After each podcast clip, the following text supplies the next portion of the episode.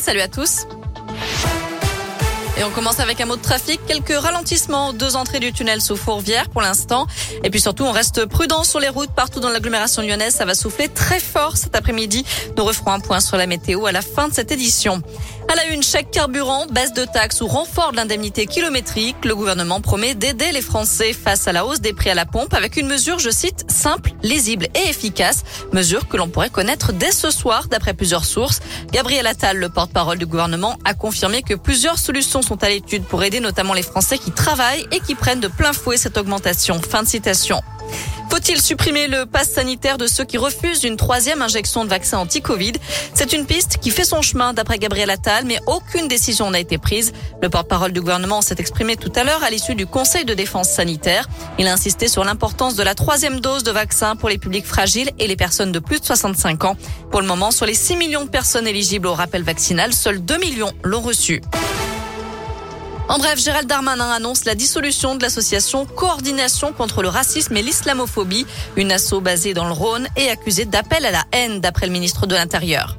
Elle prend des coups de ceinture et de cuillère en bois parce qu'elle sort avec un garçon. Selon Dauphiné Libéré, une lycéenne du Nord-Isère se faisait violenter par ses cousins, mais aussi par sa mère qui la giflait et lui tirait les cheveux à cause de cette fréquentation.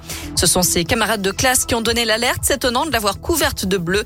Les trois accusés seront jugés le 14 janvier prochain. En attendant, ils ont été placés sous contrôle judiciaire.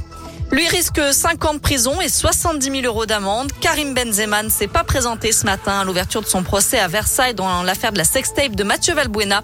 L'enfant de Bronté-Rayon, star du Real Madrid et de l'équipe de France, est jugé pour complicité de tentative de chantage. Il comparait avec quatre autres prévenus.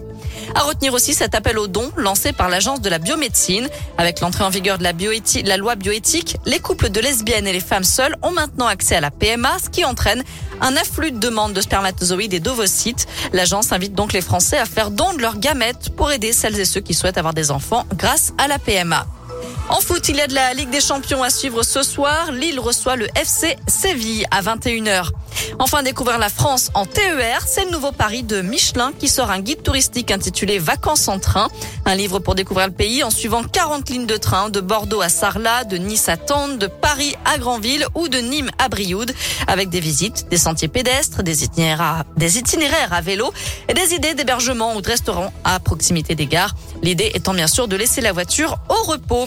Voilà, vous savez tout pour l'essentiel de l'actu. Côté météo, cet après-midi, ben, vous le voyez, hein, le soleil euh, a laissé sa place Oui, aux nuages. caché. Ça va être beaucoup de grisailles. De la pluie est attendue la nuit prochaine. Rassurez-vous, le soleil fera son retour demain matin.